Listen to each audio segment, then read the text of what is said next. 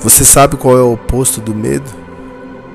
O oposto do medo não é a coragem, não é a força ou a esperança, mas o oposto do medo é a fé.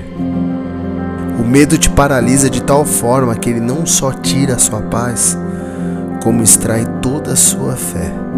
A paz sai de cena quando o medo se faz presente. Enquanto a fé te diz sim, Deus está aqui, o medo quer te provar do contrário.